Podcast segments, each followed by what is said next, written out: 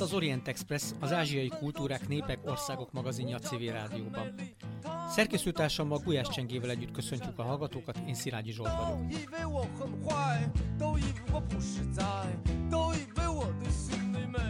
Az Orient Express mai adásának témája Korea. Egy nemzet és két ország, ahogyan Choa Mózes, Korea szakértő és jelenlegi magyar-koreai nagykövet könyvének címében tömören összefoglalta. Mindennapi híradásokban gyakran esik szó a félsziget megosztottságáról, a két ország között kialakult politikai konfliktusokról.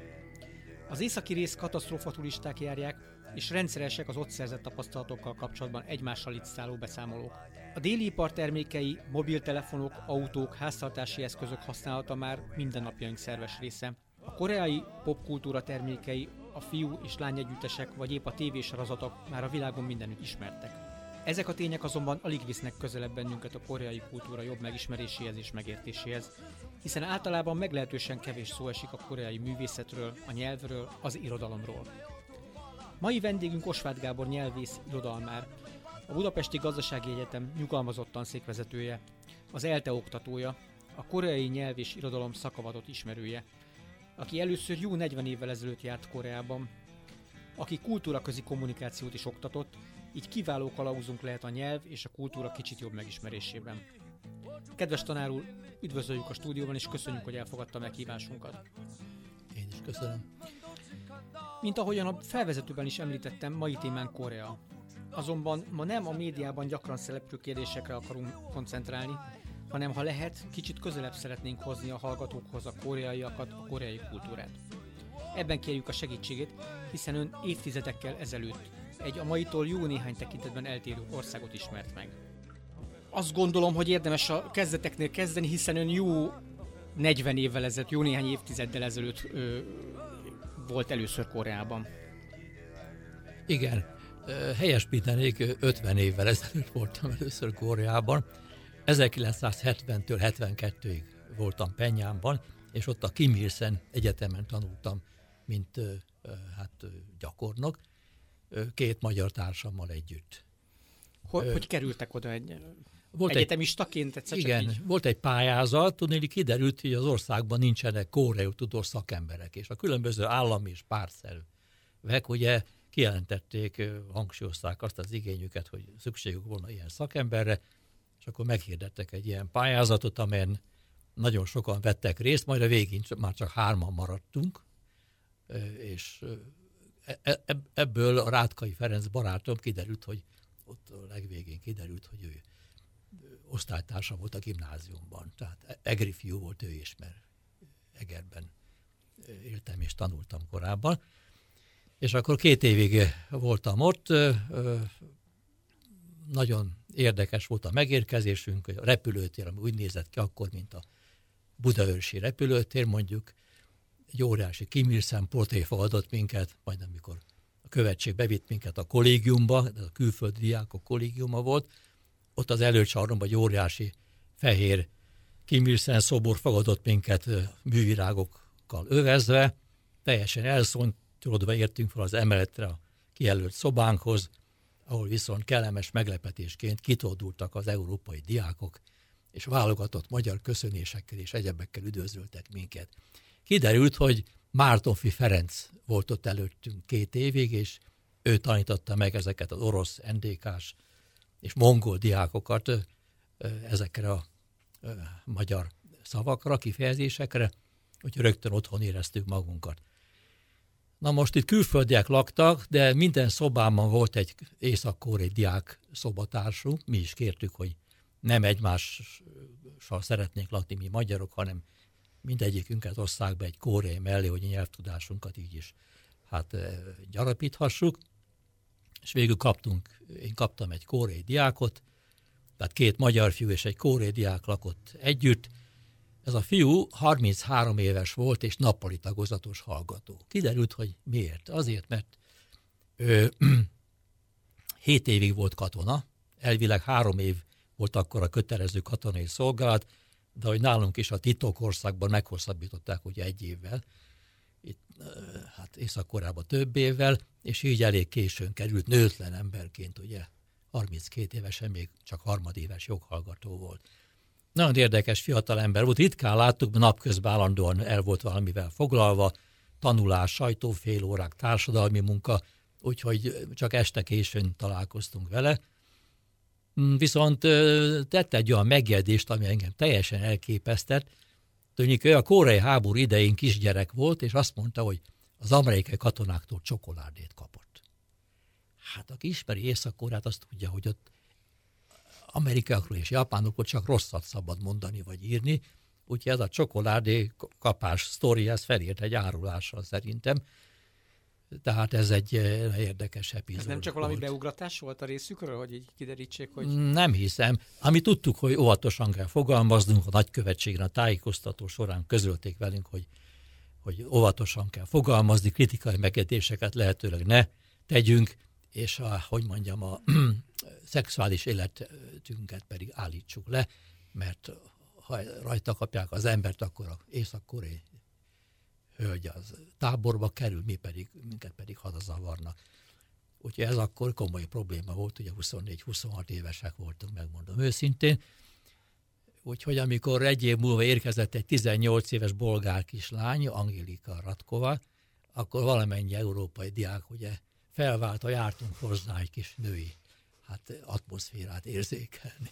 Megvártuk, amíg a másik elmegy, és akkor mentünk kihallgatásszerűen hoz, beszélgetni, beszélgetni, igen, egy ártatlan 18 éves kislány volt. Most többször voltam kétszer is ugye Szófiában, az ott a konferencián, és kerestem őt, és senki a nevét nem ismerte, és nem tudtam vele Akkor ezek szerint ő nem maradt meg a koreanisztikának, mint ahogy mondjuk Nem tudom, nem tudom. Lehet, hogy remélem, hogy még él. Remélem, uh-huh. hogy még él. És akkor gyakorlatilag így 1970-ben vagy 70 körül mentek először, ugye? 70, 70-ben és 72-ig. Mm. És a mhm. Mártonfi Ferenc 68 és 70 között volt. Ő Kína helyett került oda. Uh-huh. Ő sinológusként, ugye adjunktus volt a kínai tanszéken. Őt ugye Kínába akarták elküldeni, de Kínába akkor zajlott a kulturális forradalom, és a kínai fél nem fogadta. Ezért kárpotlásként a minisztériumtól kapott egy kórei ösztöndiat, és így véletlenül egy nagyon neves koranistává nőtte ki magát, aki több értékes tanulmányt publikált a kórei nyelvről és mm. irodalomról is. Sok mm. orientalista korai éveit határozzák meg ezek a véletlenek, azért, ahogy így beszélgettünk már korábban is igen, kollégákkal, igen. mindenki elmondta, hogy hát kevesen vannak azok, akik nagyon fiatalon azon azt tudták, hogy melyik területre akarnak menni, de ezek a véletlenek, ezek gyakran besegítettek. Igen, ráadásul három ország közül lehetett választani. Mongólia, Vietnám és Korea. És akkor én tájékozottam, hogy a három ország közül a számomra melyik a legérdekesebb, és úgy találtam, hogy ez, ez Korea. Itt egyébként pont ketten ülünk tanárul a szemben egy munkalista és egy olyan ember, aki sokáig volt Vietnámban. Miért pont Korea lett a célpont Vietnám és Mongóliaval szemben, hát pedig azok is fantasztikus országok? Hát engem rendkívül érdekelt az úgynevezett eufémisztikusan személyi kultusznak nevezett jelenség, hogy mi viszi rá az embereket arra, hogy egy diktátornak ilyen mértékben engedelmeskedjenek. A másik pedig az, hogy Korea geopolitikai helyzete hát egyedülálló a világon. Tehát az összes nagyhatalom a közvetlen szomszédságában van, és ez a pozíció rengeteg hátrányjal jár, de ügyes politikával szerintem előnyökkel is járhat. De ezek a nagyhatalmak ugye 26 kilométeres határa van a Szovjetunióval, Kínával több száz kilométeres közös határa van, 150-200 kilométerre, ugye csendes óceánon. Ott van Japán, ugye a gazdasági nagyhatalom, és végül Dél-Koreában és Japánban is ugye több tízezer amerikai katona állomásozik. Tehát összes gazdasági és politikai nagyhatalom közvetlen szomszédságában van. Ez az oka annak talán, hogy a koreai félsziget ugye ketté osztódott, és a mai napig az egyesülés nem valósulhatott meg. És ugye egy szocialista országból elmenve egy, elmenni egy másik szocialista országba, Magyarországról elmenni, ugye Észak-Koreában 70-es években, milyen, szóval mennyire volt más, mennyire volt dekódolható és felfogható azokkal a tapasztalatokkal a hátam mögött, ami Magyarországon érte, és mennyire mi volt az, ami teljesen más volt. Nyilván talán a személyi kultusz leszámít a adott esetben esetleg? Hát ami legjobban meglepett minket az, hogy nem lehetett semmilyen kritikai megjegyzést tenni, és sőt elvárták tőlünk, hogy időnként gyűléseken ugye éjszakai rendszer dicsérő hát szavakat mondjunk, ami Kim Il dicséretét is jelentette természetesen. És a másik az, hogy egyszerűen nem volt lehetőség utazni az országban, csak tanári kísérettel, csoportosan lehetett szervezett keretek között utazást tenni, a várost elhagyni Észak-Kóreátnak is csak rendőrségi engedélyen lehet. Uh-huh. Ami problémákat jelent, mondanom se kell. És hogy kerültek, vagy sikerültek közel kerülni így a, tulajdonképpen a koreaiakhoz, nyilván azokkal leszámítva, akik mondjuk évfolyamtársaik voltak, szobatársaik voltak. Tehát, hogy, hogy azért ön azt mondta, hogy a személyi kultusz megjelenési formái érdekelték, de mégiscsak azért nyelvész lett meg, ugye az irodalommal nagyon mm-hmm. sokat foglalkozott, szóval valahogy azért egy kicsit eltérült az eredeti céljától, és azért más irányba ment a kutatása, nem? Igen, igen, igen. Hát mondom, észak-koreakkal bármennyire is jó volt a viszonyunk, olyan szempontból, hogy kedvesek, udvariasak voltak, mindent megtettek értünk, tehát például az étteremben minden nap húst kaptunk, ami ugye Észak-Koreában akkor nem volt ugye megszokott táplálék. Külön étterem volt a európai diákok számára, késsel, villával, nem pálcikával, Úgyhogy ez, akikkel közelebbi viszonyba kerültünk, azok a szomszéd, szembelévő épületben lakó vietnámi diákok voltak. Ennek oka az lehetett, hogy a, a, kórai ember és a vietnámi ember ugye mentalitása ugye kicsit különbözik. A, a kóreak azok ugye északabbi nép, tehát ha hasonlítani lehet őket, akkor azt mondanám, hogy japánok azok a távol-keletnek a németjei, a kóreak pedig a poroszok. Tehát, hogy sok szempontból a japánoknál is szívósabbak, kitartóbbak, munkamániásabbak, míg a, dél, a vietnámiak azok inkább az olaszokra hasonlítanak, azzal a kivétel jobb katonák. Uh-huh. Na most, amikor megkérdeztem a vietnámi diákokat itt nálunk, mert ha hazajöttem, akkor magyar tanárként dolgoztam, és két évig csak vietnámi diákon volt, ugye évente akkor a Magyar Népköztársaság 120 vietnámi diákot fogadott ugye a vietnámi háború idején. Sok volt közöttük, akinek különböző harci sérülései voltak. Hiányzott egy újja, az arcán égés sem. Ezek vietkongok voltak, és ide küldték őket tanulni, hát hogy mondjam, pihenni kvázi. És megkérdeztem, hogy kiktől féltek ők a vietnámi háborúban. Amerikaktól féltek, hát azok mit haza akar menni, nem igazi katonák azok. És a délvietnámiak olyanok, mint mi vagyunk, tudjuk minden gondolatukat, nem probléma.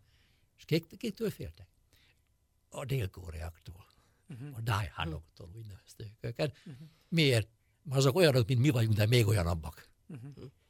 És valóban ez Dél-Koreában is, hogy mondjam, a visszatérő katonák számára ugye számos traumát kellett feldolgozni, és több film és regény is foglalkozott a vietnámi háború problémájával. Ma viszont Vietnám és Dél-Korea között a kapcsolatok kitűnőek, Tudnék, Vietnám ugye szintén a konfuciánus kultúrkör része, tehát mint munkaerő, olyan jó munkaerő, mint a kínai, japán, koreai, azzal a különbség, hogy még sokkal olcsóbbak. Tehát a dél-koreai tőke nyomul be Vietnámba, és a másik vetülete ennek a közelebbi kapcsolatnak az, hogy jelenleg Dél-Koreában több mint százezer vietnámi feleség van. Uh-huh. Azt akartam kérdezni, Tudnélik, hogy, hogy... Ugye, ennek oka az, hogy konfuciánus filozófia értelmében az apaági öröklés a fontos, fiúnak kell születni, ez Kínában is így volt, meg Japánban is talán hosszú ideig, és emiatt Dél-Koreában nagyon gyakori az úgynevezett szelektív abortusz, ami azt jelenti, hogy nem kívánatos ugye, nőnemű csecsemőket abortálják. Emiatt ugye nőhiány van, ez Kínában is állítólag. Hát kínaiak ezt nagyon megszenvedik most igen, már. Igen, igen, igen és emiatt ugye a szegényebb kelet-ázsiai országokból importálnak feleséget, Fülöp-szigetek, Laos, Kambodzsa és Vietnám. Mongóliából is sokan mennek, de szerintem és Mongóliából is, igen. tudnak beilleszkedni igen. ebbe a konfúziós. Tajvanon is elég sok a vietnámi feleség. Igen, egyik élményem Dél-Koreába, ugye egy kollégiumban laktam néhány évvel ezelőtt, és akkor éjszakánként állandóan telefonált egy kórai diák, hogy itthon van-e a mongol Mondta, hogy könyörgöm, már rég hazautazott, de nem hitt el. Ja, hogy a szívosan, szívosan nyomultak órai fiú a mongol lány után. Akkor ezek szerint ugye nem csak Észak-Koreából vannak közvetlen tapasztalatai, hanem ugye Dél-Koreát is megjelent. Hogyne, hogyne. Ugye kétszer voltam, tehát kétszer három hónapig voltam Szöulban, a Szöuli Egyetem vendégeként, és ott előadásokat tartottam a magyar tanszéken, tudnék Dél-Koreában van a Hanguk University of Foreign Studies, ahol olyan magyar tanszék van, több mint száz diák tanul ugye magyarul, négy év folyamon, és ez a világ egyik legnagyobb magyar tanszéke közé tartozik, most a szomszédországokat ugye leszámítva. És hát úgy fogadtak engem a szó, hogy egyetemen a, hogy mondjam, a kórei, mint idegen nyelv, hát tanszéki csoportnak az oktatói, mint valami herceget, eladást kell tartanom, ebéden láttak utána vendégül, részt vettek, vagy harmincan, és hát nagyon-nagyon kedvesen fogadtak. Hát nyilván azért, mert hogy valaki úgy megy idegen nyelvet tanítani hozzájuk, hogy tud koreaiul, azért az nagyon...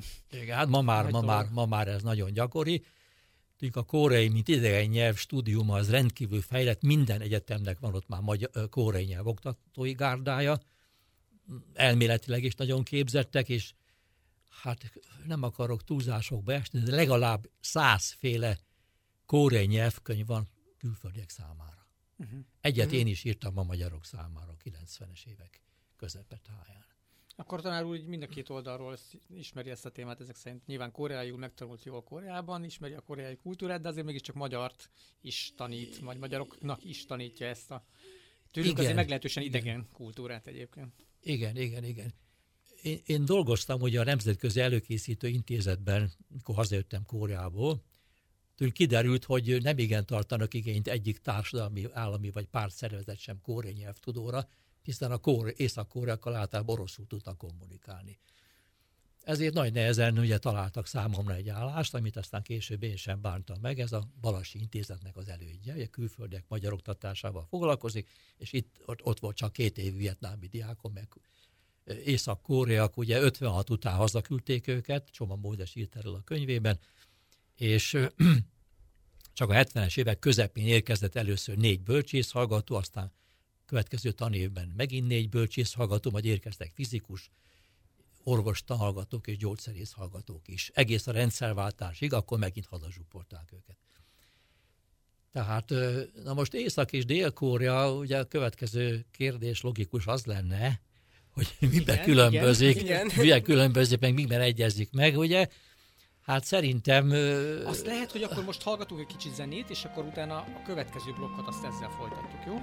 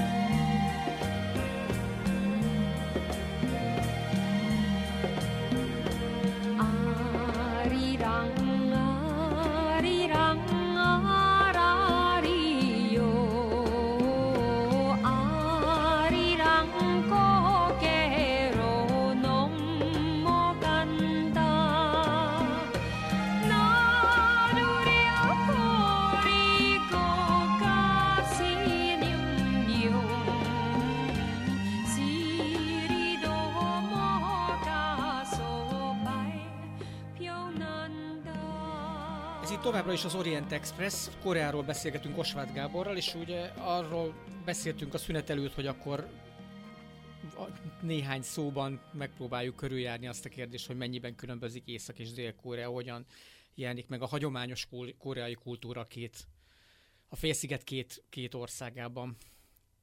Szóval hogyan? Milyen volt ez a mondjuk a 70-es évek közepén Észak-Koreában, és, a, és, és milyen manapság, vagy milyen ugye a rendszerváltás utáni időszakban esetleg a délen.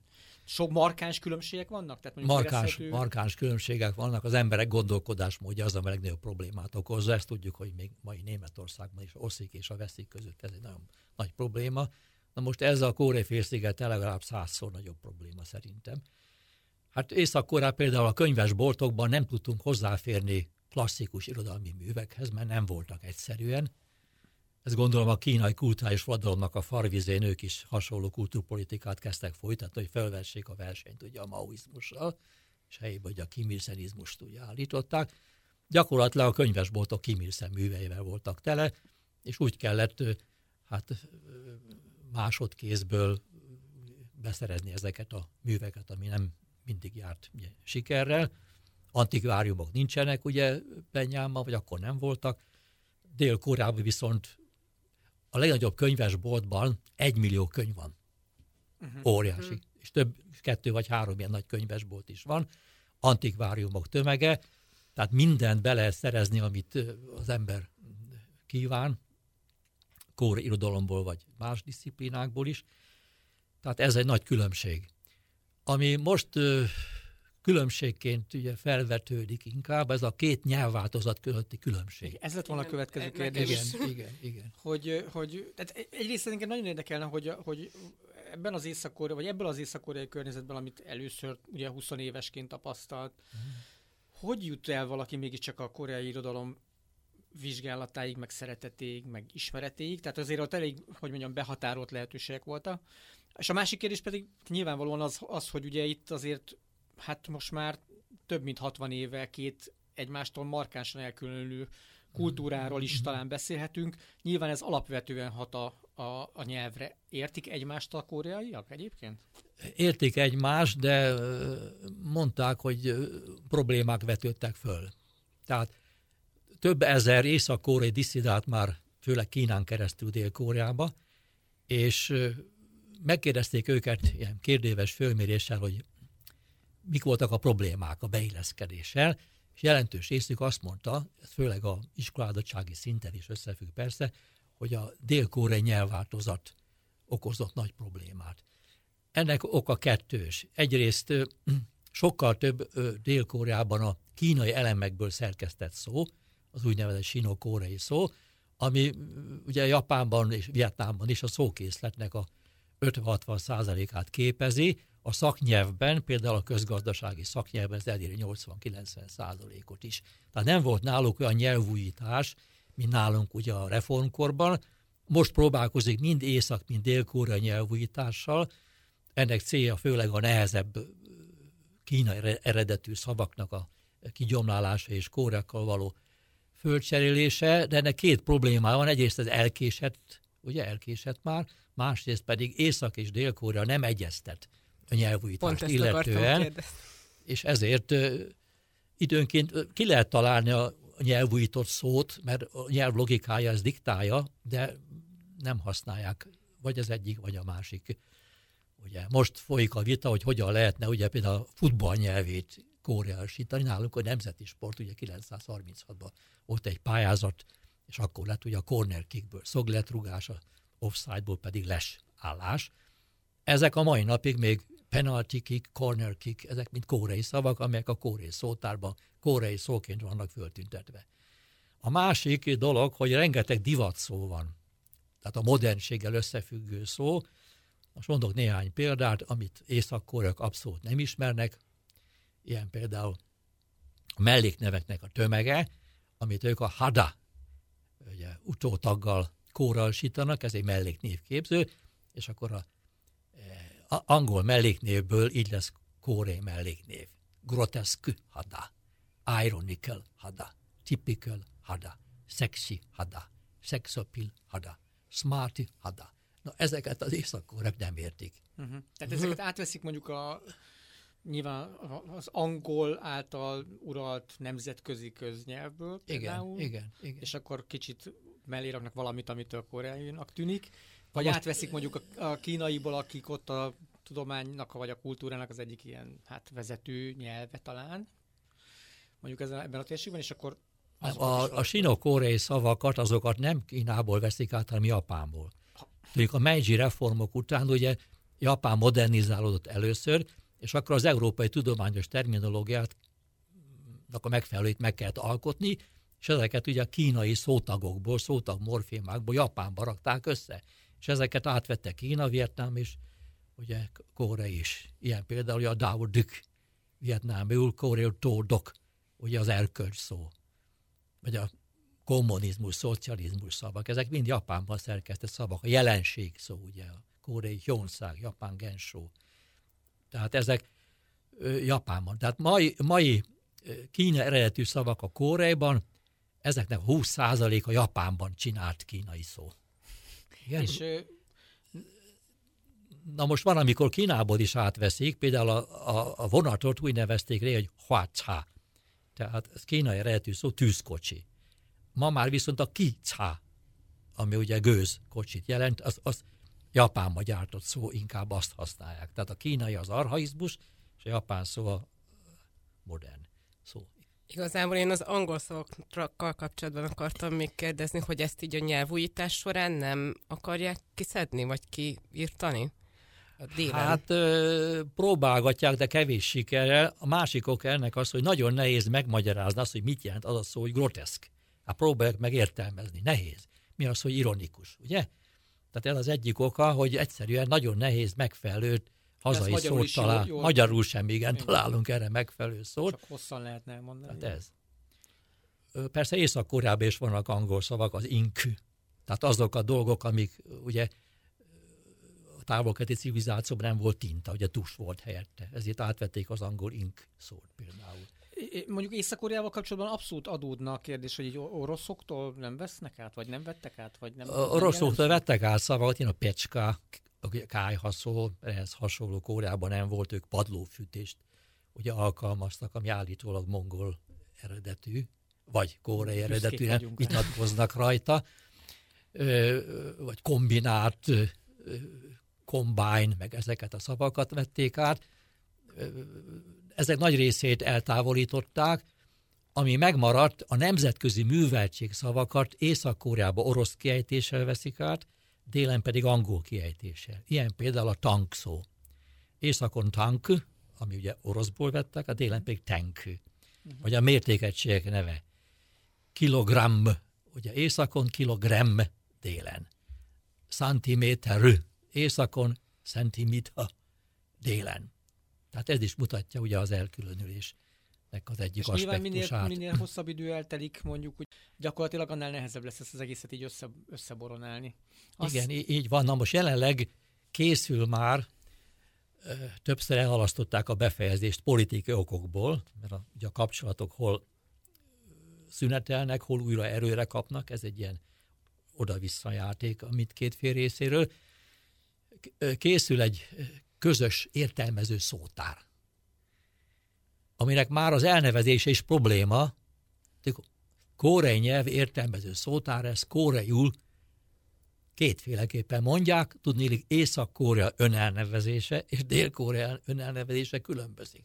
Ő Dél-Korea ugye a Hanguk, ez a Hanguk Tire, ugye a gumiaprosgyár nevében van benne, vagy a Hanguk University, a Foreign Studies, a Hanguk Egyetem, ahol a magyar tanszék van. Délen pedig Csoszonnak hívják ugye Koreát, tehát van a Csoszon O, kórei nyelv északon és hangugo. De úgy szintén a kórei félsziget neve, az is különbözik ilyen értelemben. Tehát, De tulajdonképpen akkor ez a ugye koreak által emlegetett fél tízezer éves koreai kultúra, igen. ez meglehetősen, hogy a más irányokat vesz mondjuk az elmúlt 70 évben, azért azt lehet mondani. Na most ez szociolingvisztikai szempont rendkívül érdekes.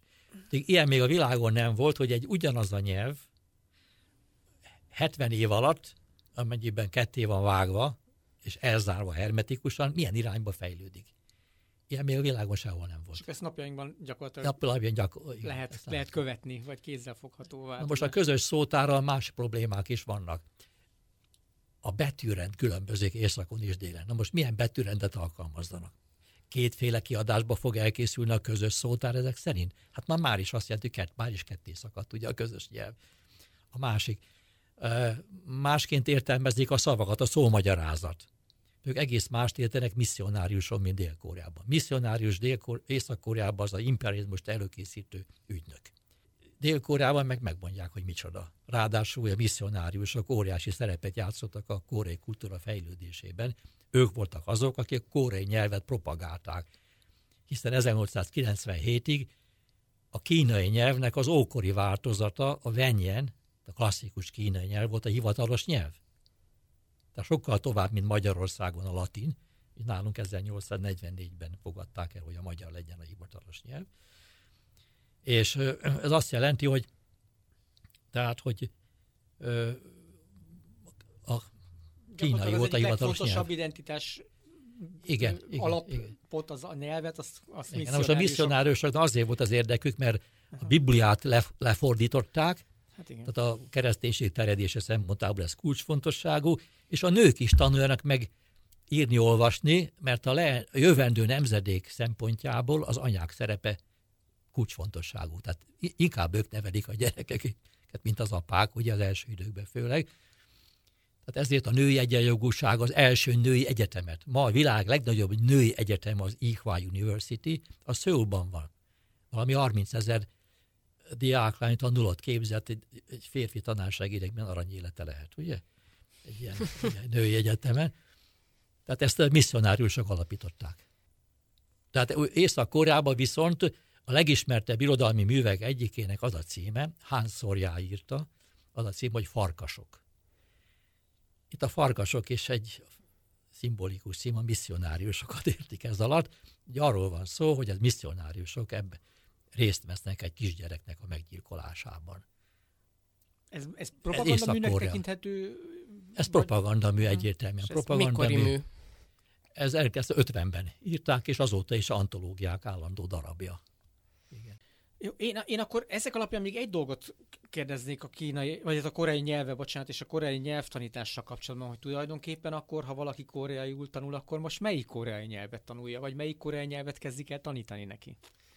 Hát egyértelműen a dél-koreai nyelvváltozatot kell tanítani, aminek a neve Dél-Koreában ugye standard szöuli, a szöuli nyelven alapuló standard nyelv, Észak-Koreában pedig kultúrnyelvnek hívják.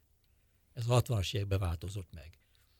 De ez pusztán azért van, mert mondjuk a dél-koreaiak mondjuk gazdasági, politikai értelemben most sokkal Igen, mert Szöul, Szöul a számukra egy kapitalista országnak a szimbóluma, tehát szöuli nyelv az a burzsvázia nyelve, hmm. és ők kijelentették ezt pressis verbis, hogy a forradalom fővárosának a nyelve, a penyáni nyelvváltozat, az az irodalmi nyelvnek az alapja, a köznyelvnek az alapja.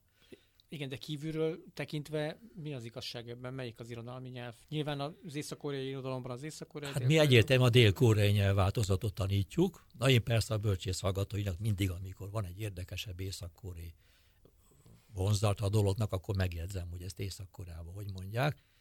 A helyesírás is különbözik. A helyesírás olyan mértékben különbözik mondjuk, mint a brit angol az amerikai angol helyesírásától. Értem. Tehát nem okoz megértési a problémákat. kiejtés is különbözik, nem? A kiejtés némileg különbözik, itt főleg a szó elejé LR, a likvidáknak a kiejtése az altai nyelvekben a szó elején nem fordul elő. Ez az altai rokonság egyik bizonyítéka a kórei nyelvnek. Ezt Dél-Koreában vagy elhagyják, tehát a li kíneredetű személynevetők i-nek ejtik, még Észak-Koreában erőltetik a ri kiejtést. Uh-huh. Tudni, hogy szóval én az R hangot könnyebben kiejtik, mint az L hangot. Uh-huh. Például a light öngyújtó szónak három kiejtési változata van. A legöregebbek night, tehát ennel portolják. A középkorak azok right-nek ejtik, míg a egész fiatalok, akik ma az angol nyelven ismerősebbek, azok light ellet ki tudnak ejteni. De a fő különbség itt a, az intonációban van, mégpedig északuni úgynevezett forradalmi, ilyen militáns intonációt alkalmaznak, tehát ilyen katonás jellegű, még az a déli az egy finomabb, lágyabb intonáció, kiejtés. Tehát rögtön meg lehet hallani a rádióban, hogy most melyik az észak-korea adó, melyik a dél-korea adó. Itt szó, szó került az előbb az írásról, meg a helyesírásról. Én azt javaslom, hogy akkor most tartsunk egy kis szünetet, és akkor utána majd ezzel folytassuk.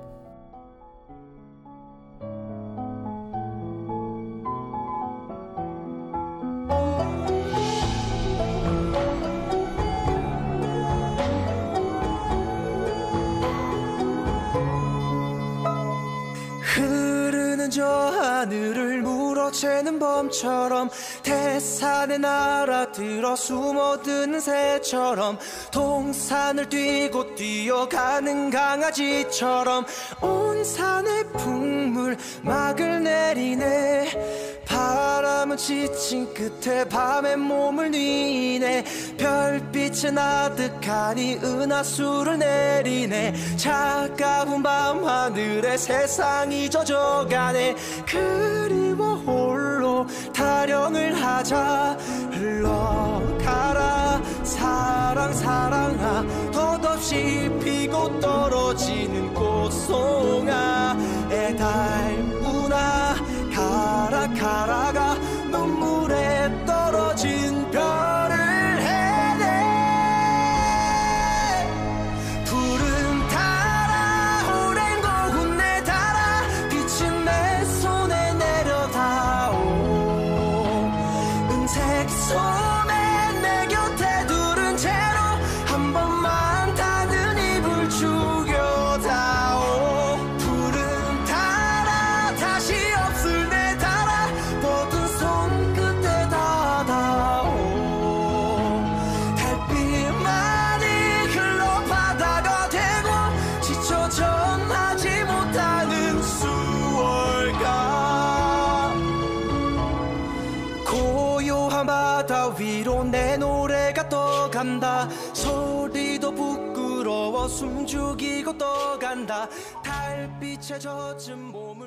Ez itt továbbra is az Orient Express, az FM Rádió 98-on. Osváth Gáborral beszélünk Koreáról, a koreai nyelvről, a koreai kultúráról, majd talán egy kicsit a koreai irodalomról is. A szünet előtt volt szó ugye a nyelvről és a különböző nyelvváltozatokról, és most érdemes lenne talán beszélni egy kicsit a koreai írásról, mert szerintem a hallgatók nagy része nem tudja ezt pontosan hova tenni, hogy milyen is ez tulajdonképpen, milyen írás ez. És mikor alakult ki? Igen. A koreai írás királyi rendeletre egy tudós csoport alkotta meg, 1443-ban már kész volt, és 1446-ban tették közzé. A király Sejong király volt, 15. században uralkodott, őt a kórei Mátyás királynak lehetne nevezni, ilyen kultúrateremtő király. Nagyjából kortársak voltak ezek. Így nagyjából kortársak voltak, igen. És ez egy hangjelölő írás, tehát fonetikus írás. Ez a távol-kelet első ilyen jellegű írása. Erre büszkék a kóreak. A világ egyik legkönnyebb és legracionálisabb, legészszerűbb írásának tartják külföldi kutatók is, és a kóreak megtesznek mindent annak érdekében, hogy a kórei írást és a kórei nyelvet ugye világszerte ugye elterjesszék, tehát ez a nemzetközelsítés jegyében. Ez egy divatos jelszó, ugye Dél-Koreában. Na most ez az írás nagyon logikus rendszer, az bizonyos, hogy tudtak arról, hogy van fonetikus írás a környékükön.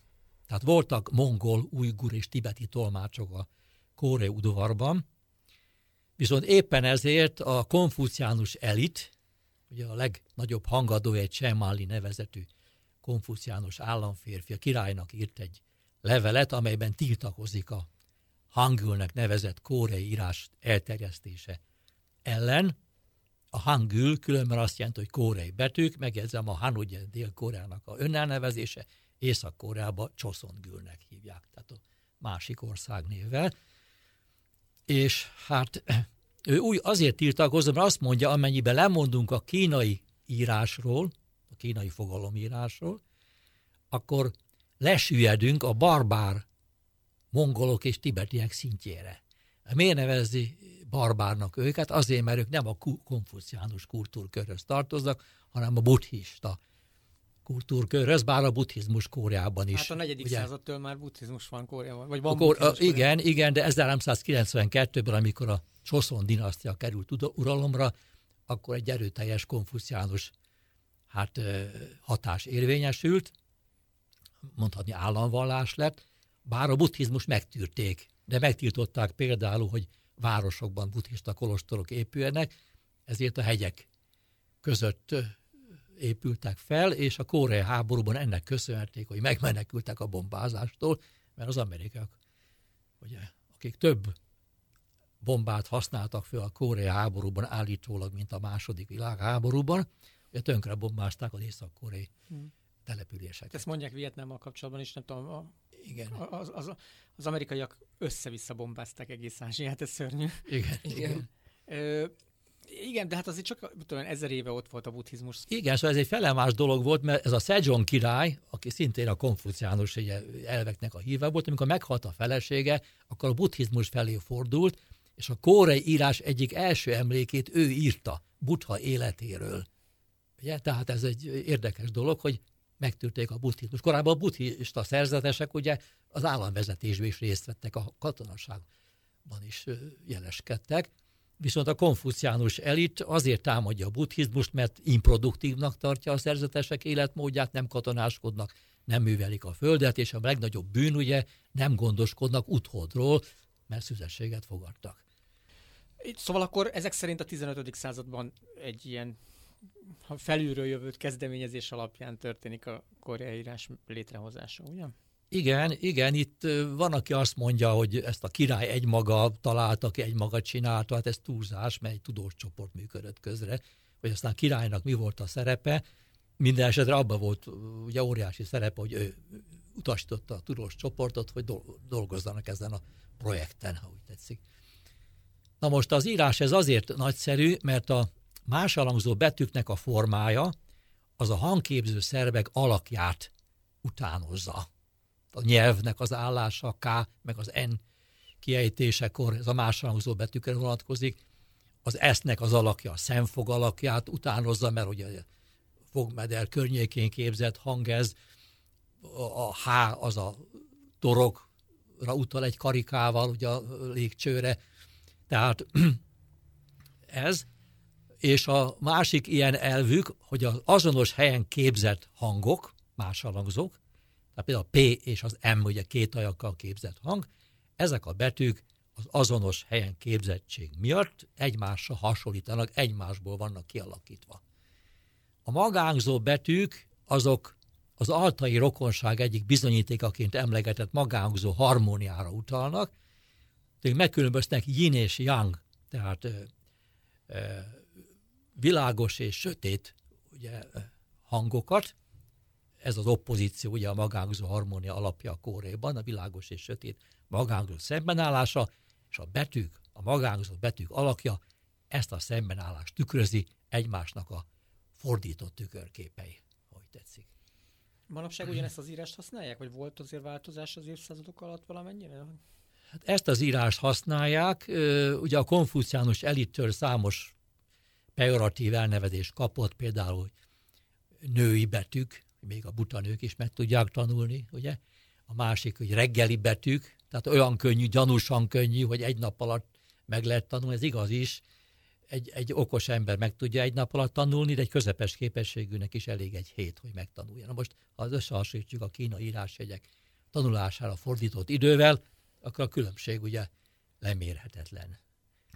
Tehát mondom, a 19. század végén, amikor a kórei nyelv hivatalos nyelv lett, és a kínait váltotta föl hivatalos nyelvként, akkor a kórei nyelvet ugye csak kórei betűkkel lehet leírni, ezért a kórei írás akkor nyert végleges polgárjogot.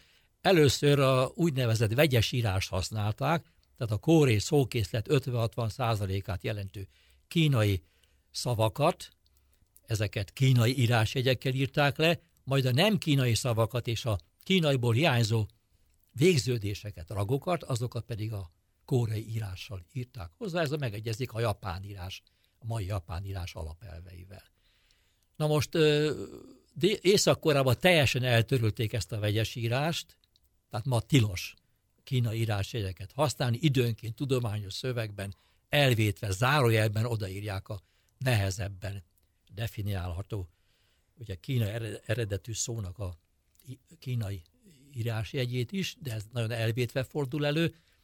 Dél-Kóreában pedig szintén előírták, hogy a, ezt a kórei fonetikus írást kell használni, de ezt nem veszik szigorúan. Tehát aki akarja, használhatja a kínai írásjegyeket is, sznobizmusból mondjuk, fitoktatva ugye a műveltségét, de ö, irodalmi művekben azon kívül tankönyvekben is, vagy tankönyvekben nem lehet ilyet használni, de nem használnak ilyeneket, az állami rendeletekben sem szabad, hogy mindenki ugye el tudja olvasni a demokratizmus egyében. Nyilván ez a köz, köznép számára azért ezek a kínai jelek, ezek nehezebben dekódolhatóak, vagy olvashatóak. Nehezebben, igen, 1800 ö, kínai írásjegy van előírva mondjuk az érettséginek nevezhető záróvizsgáig.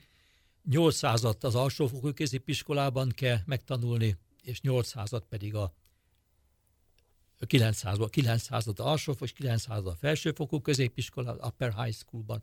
Ez megegyezik a japán meg az amerikai iskolarendszerrel különben. De a diákok megvizsgálták szociolingvisztikával foglalkozó nyelvészek, nem igen ismerik ezeket. Tehát nem tudják leírni például az egyetemen a tanszékének a nevét, mert mint kínai szó, ugye mondanom se kell.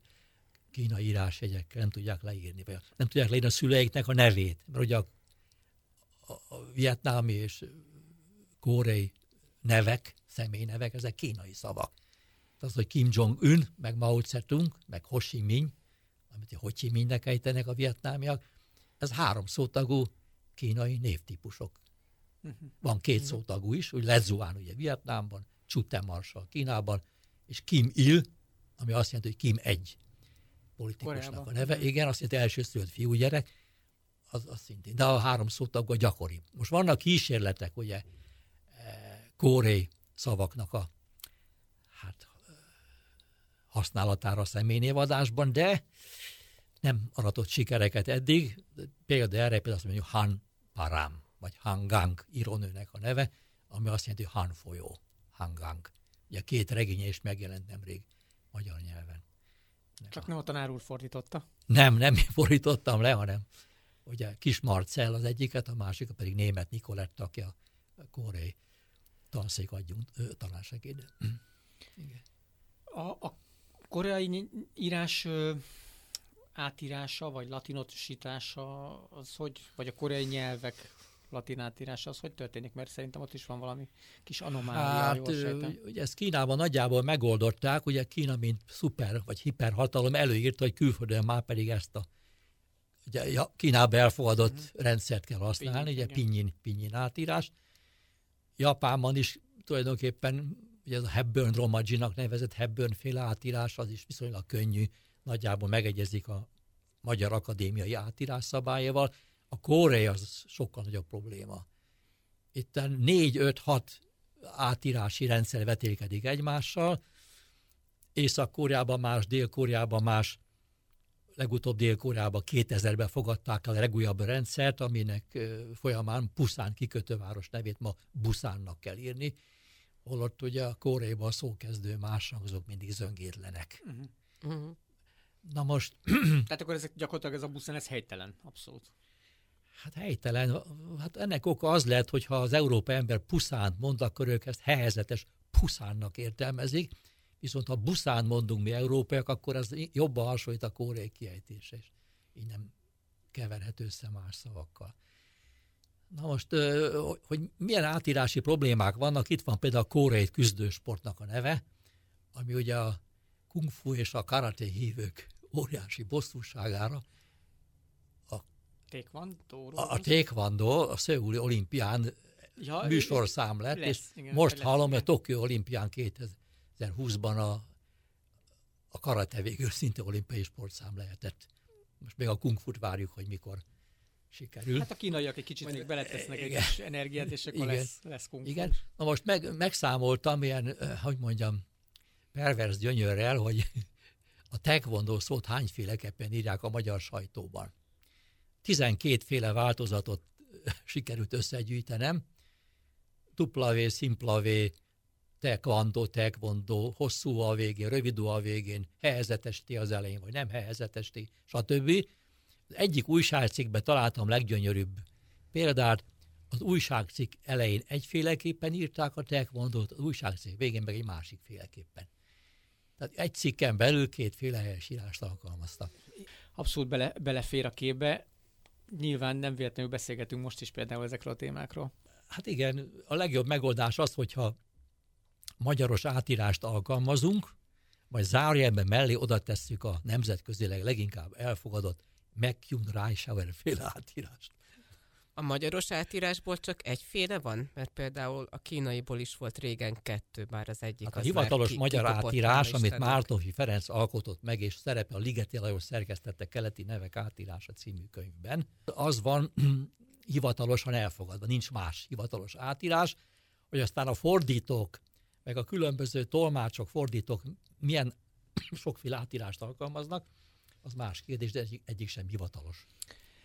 Ö, hagy hozzak egy mongol példát, és akkor majd mindjárt meg is magyarázom, hogy miért. Ugye a Mongóliában és a mongol nyelvek kapcsolatban is sokszor előkerült az az ötlet, hogy megpróbálják latin betűvel leírni a mongol nyelvet, ugye még ezt a 20. század elején is tettek erre próbálkozást a mongolok. Ö, aztán persze jött a Cyril, meg ugye az oroszok, és akkor nyilván ez egy kicsit úgy változott a modern nyelvet, azt ugye a mai Mongóliában a Cyril írják. Ö, és egészen meglepő, hogy a, ugye a 20. század végén gyakorlatilag az internet elterjedésének köszönhetően alakul ki valami fajta konszenzus arra, hogy a, hogy a mongol nyelvet latin betűvel hogy írják át. Ennek egyébként a Mongol Akadémia utána ment, mert aztán a 2000-es évek elején ők kiadtak egy ilyen útmutatást, hogy szerintük akkor hogy kell latin betűvel leírni a mongol nyelvet. Nem mondom, hogy mindenki ezt használja, de ugye itt egy, gyakorlatilag arról volt szó, hogy az internet által adott lehetőségeket kihasználva a mongolok ugye nem tudtak Cyril mongol ABC-vel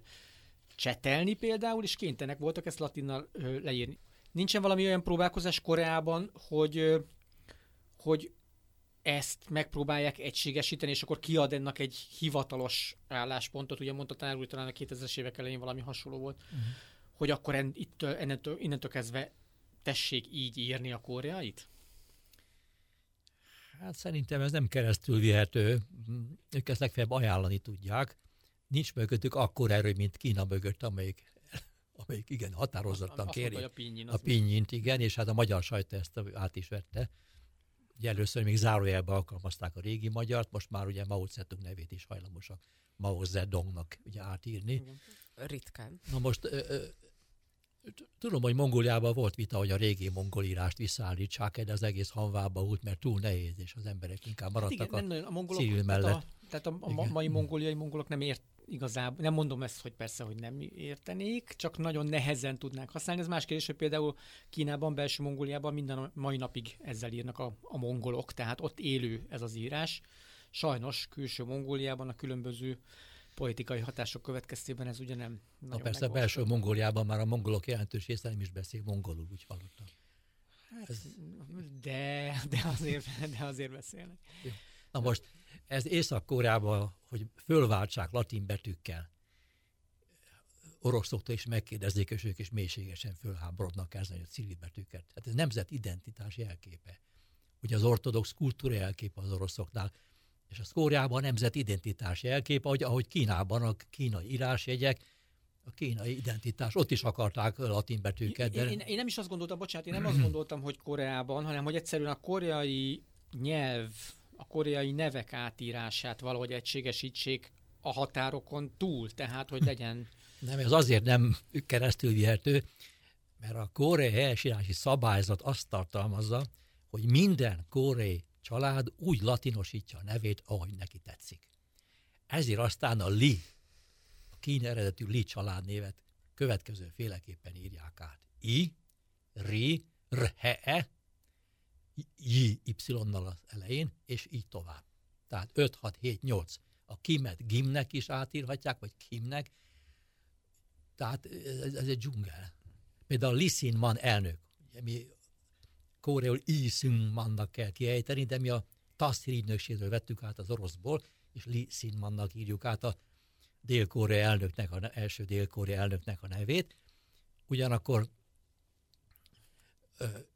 ő, az ő családja, vagy ő úgy írt át, hogy Singman Rehe-e. A családnév hátul, most a Lisinman meg a Singman Rehe-et ugye azonosítja, az művész, annak ismernie kell valóban a Kim Il se Kim Il ugye, ha jól tudom? Ő Kim Il Song. A neve ugye az egy partizán név, eredetileg Kim Song Junak hívták, tehát a koreaknál gyakori, még a kínai kultúrából is származhat, hogy különböző írói neveket, meg álneveket vesznek föl. Hát volt nekem egy kínai diákom, aki mikor idejött diplomatának, akkor más néven futott már. Szóval ez gyakori a távolkeleti kultúrában. A, a Kim Il-sung neve azt jelenti, az Il azt jelenti, hogy nap, a szong pedig, hogy győzni. Tehát a Japánt legyőzi. Így értelmezik a nevét. Tehát ez problémát jelent, hogy mindenki úgy latinosítja a nevét, ahogy neki tetszik. Hát akkor ez egy feloldhatatlan probléma. Ö, azt gondolom, hogy a mai, ezt a mostani beszélgetést itt ezzel be is kell fejeznünk, mert az időnk lejárt, de akkor folytassuk tovább majd a következő alkalommal az irodalommal, jó? Nagyon köszönjük Osváth Gábornak, hogy elfogadta a meghívásunkat, és köszönjük a hallgatóknak a figyelmet. Önök az Orient Express-t, a Civil Rádió ázsiai magazinját hallották, a műsort Gulyás Csenge és Szilágyi Zsolt vezette. Tartsanak velünk a jövő héten is. Felhívjuk figyelmüket, hogy az Orient Express adásai podcast formájában az interneten is elérhetők. A címünk expressorient.blog.hu. Emellett az Orient Express néven fenn vagyunk a Soundcloudon is, a Facebookon pedig a Modern Kelet-Ázsia kutatócsoport oldalán lehet megtalálni az adásokat és készítőiket. A viszont hallásra! Open Gangnam Style! Gangnam Style! 사사로운 인간적인 여자. 커피 한 잔에 여유를 아는 품격 있는 여자. 밤이 오면 심장이 뜨거워지는 여자. 그런 반전 있는 여자.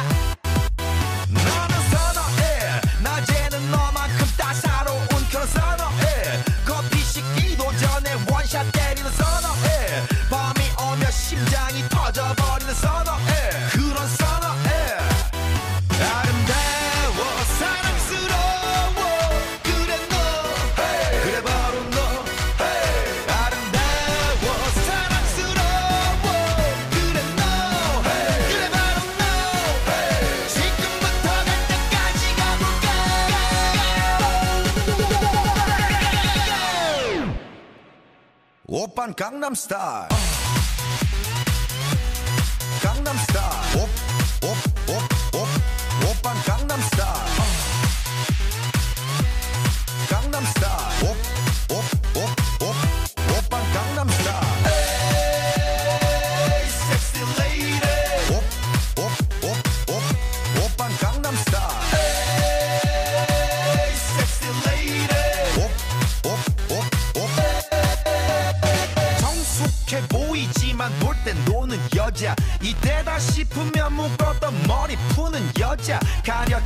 웬만한 노출보다 야한 여자 그런 감각적인 여자.